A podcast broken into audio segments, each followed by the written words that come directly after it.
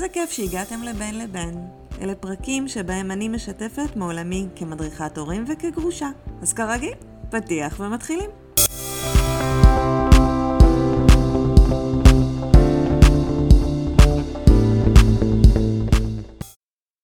דניאל הוא איש מצליח, מאז ומתמיד. הוא הצטיין בכל מה שהוא עשה.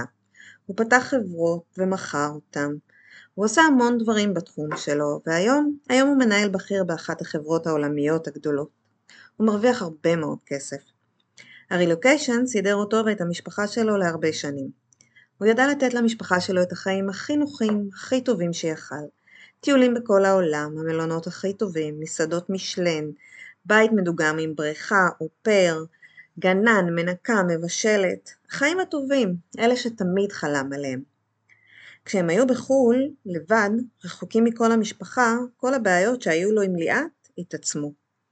היא הייתה לבד עם הילדים שעות ארוכות, לפעמים גם ימים כשהוא היה בטיסות.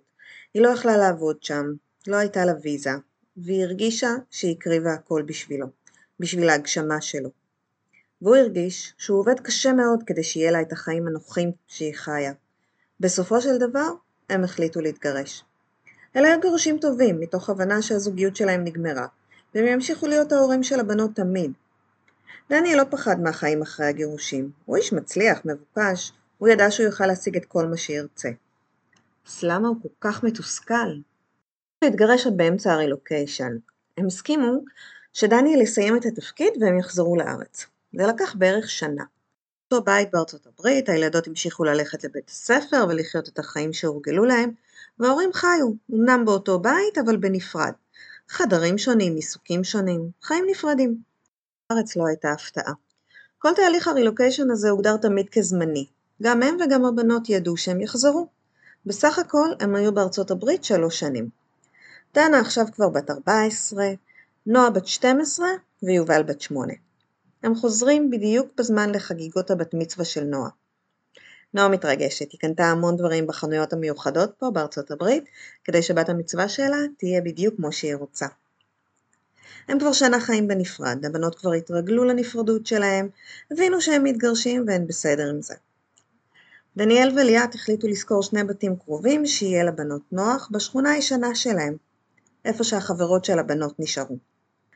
הבנות הגדולות שמרו על קשר עם החברות שלהם מהעבר, שתי המשפחות קרובות, ובסך הכל יהיה להם נוח. דניאל אפילו חישב ומצא שהוא יכול לשמור על רמת החיים שהוא אוהב, לקנות את הבית שלו ולא לשכור, להעסיק עוזרת, גנן וכל מה שהוא רגיל אליו ולחיות בכיף כמו שתמיד רצה. החסכונות, הבונוסים והמשכורת סידרו אותו יפה, וגם אותה, את ליאת. העתיד שלו נראה ורוד, הוא התרגש לקראתו, הוא עבר לנהל את סניף החברה בישראל, כולם כל כך שמחו שהוא חזר. הוא שוב חזר להיות דניאל המצליח. אז למה הוא כל כך מתוסכל? הכירו בתיכון. דניאל היה בכיתת מחוננים. הם היו הכיתה המבודדת, חברים בתוך עצמם, לא הכירו אף אחד מבחוץ.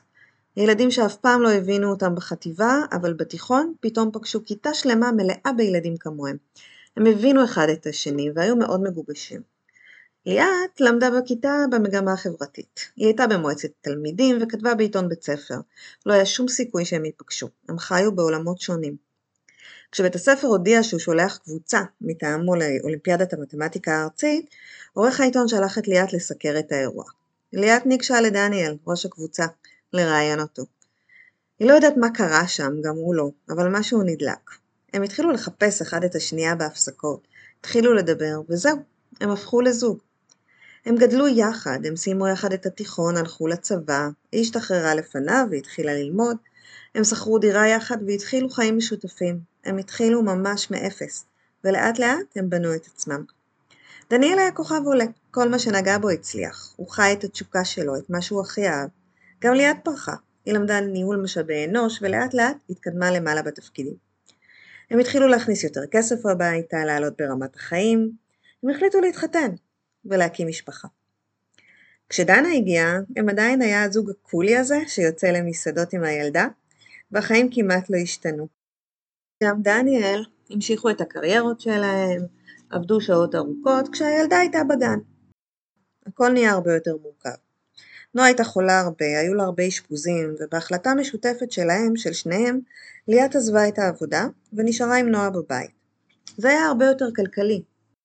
אבל הגיע, והן היו כבר שלוש, וליאת נשארה בבית.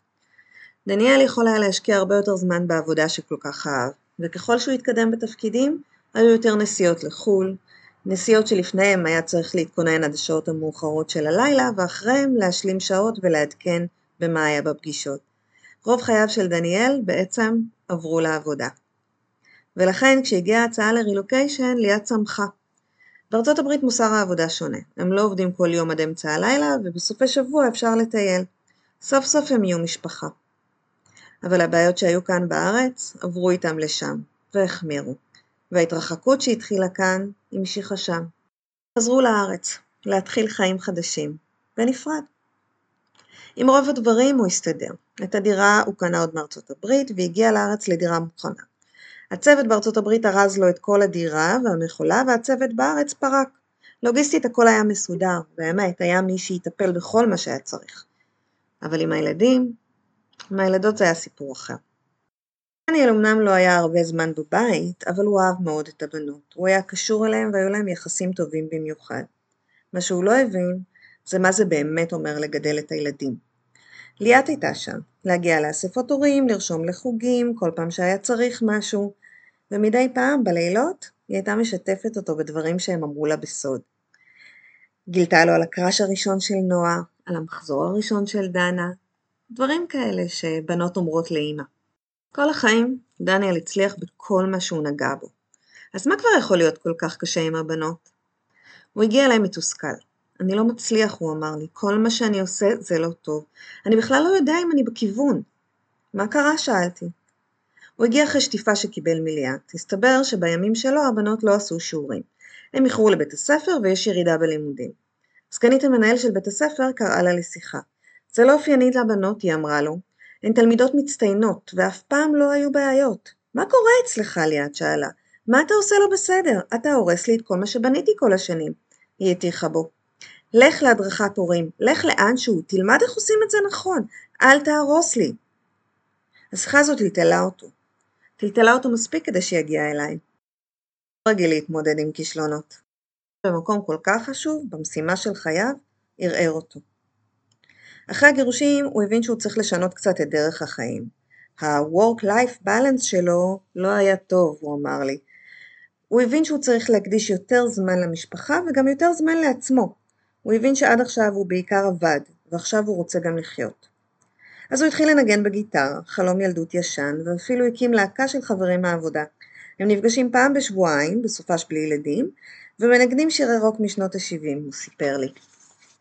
הוא התחיל לשמור קצת יותר על בריאות וכושר, והתחיל להשתמש בחדר הכושר במשרד, ובעיקר, בימים שהילדות אצלו, הוא מגיע מוקדם הביתה, להיות איתן, משהו שהוא ממש לא היה רגיל לעשות.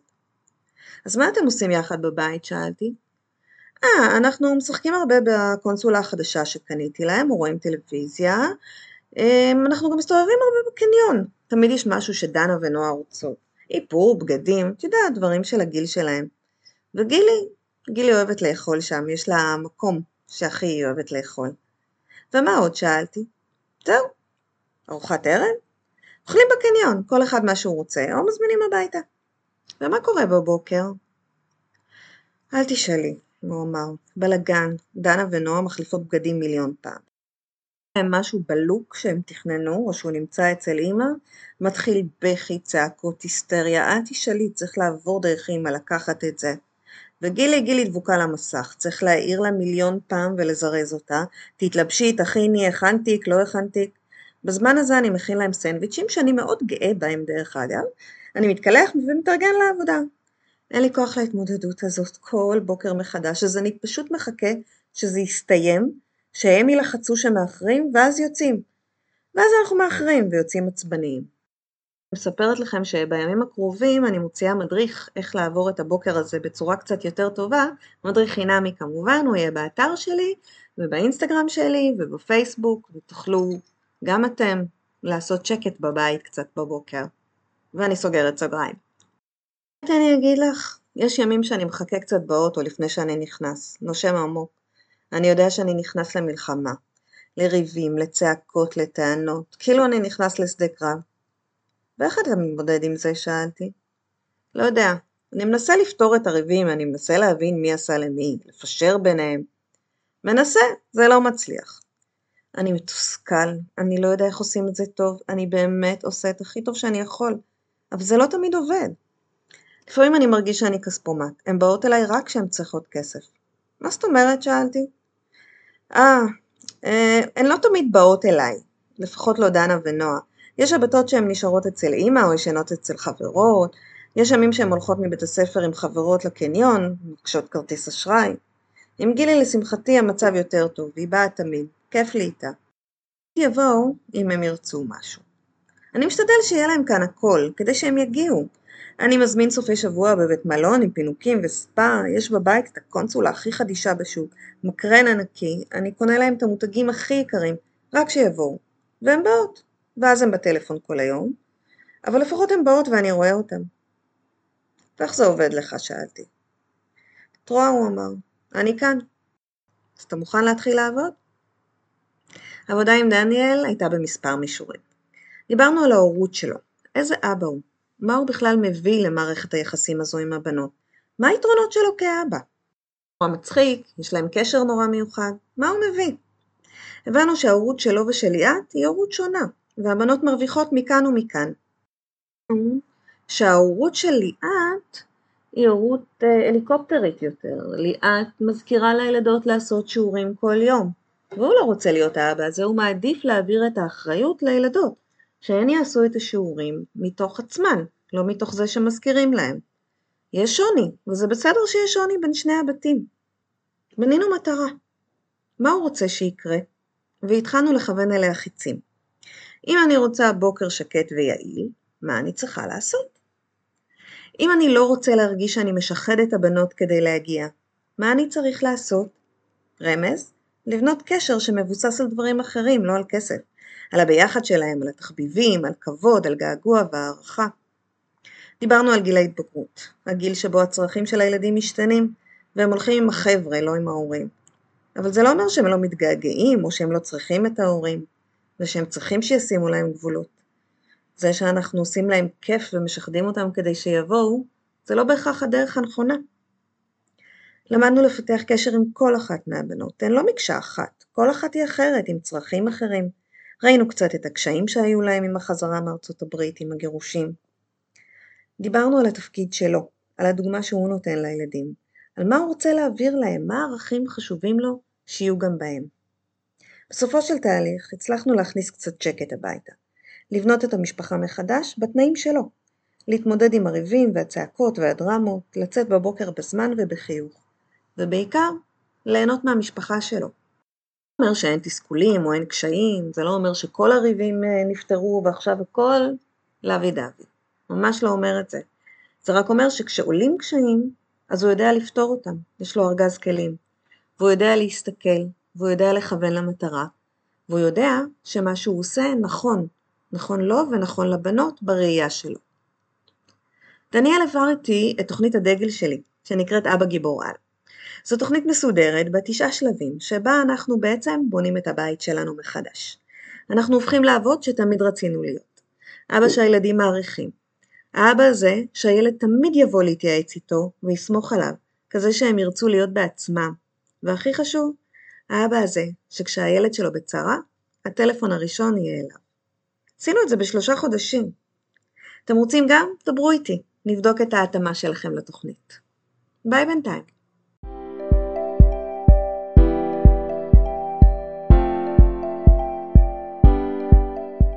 עד כאן הפרק שלנו להיום. תודה שהאזנתם.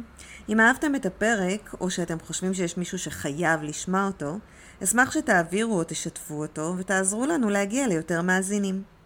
אם אתם מרגישים שאתם צריכים עזרה עם הילדים והמשפחה החדשה שבניתם, אם אתם צריכים הכוונה או מרגישים שאתם מאבדים את הילדים, אתם מוזמנים לפנות אליי בוואטסאפ או דרך האתר www.maya.com. באתר גם תמצאו מידע נוסף בכל מיני נושאים. אתם מוזמנים לחפש אותנו בפייסבוק ובאינסטגרם. תוכלו לעקוב אחרינו שם.